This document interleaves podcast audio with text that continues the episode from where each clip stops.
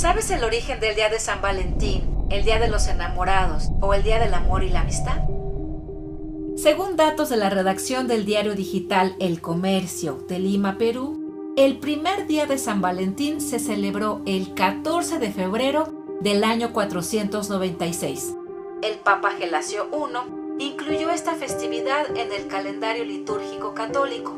Y aunque en 1969 la festividad se eliminó de este calendario, pareciera que esta celebración llegó para quedarse.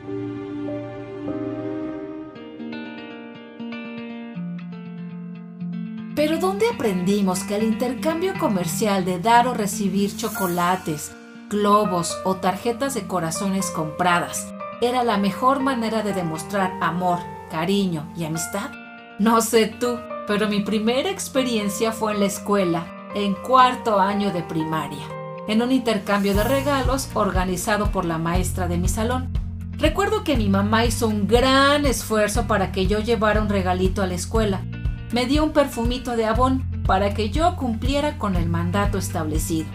Ese fue uno de los primeros momentos en los que yo sentía ansiedad. Claro, ahora lo identifico, pero después de varias terapias.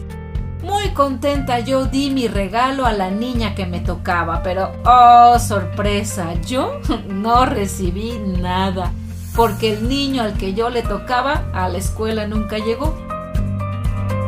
¿Te parece conocida esta historia?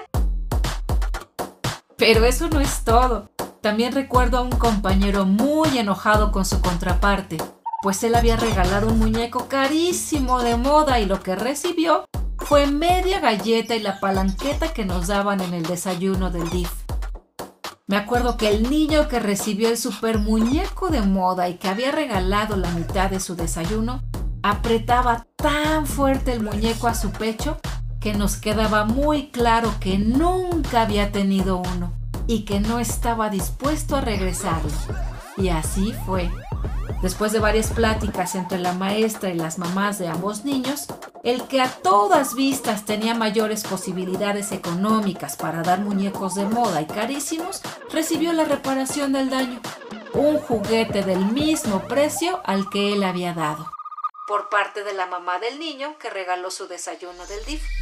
Me acuerdo que la mamá se tardó algunos meses en juntar el dinero, pero finalmente respondió ante el mandato de que el 14 de febrero hay un intercambio comercial. Saca tus propias reflexiones de este relato. Clases sociales, poder, niñas, niños, intercambio comercial, justicia, injusticia, marketing, trauma, lo que sea. Nos enseñaron que regalar objetos materiales es mejor a las demostraciones de afecto, cariño y amor. Además, nos programaron y nos categorizaron por género.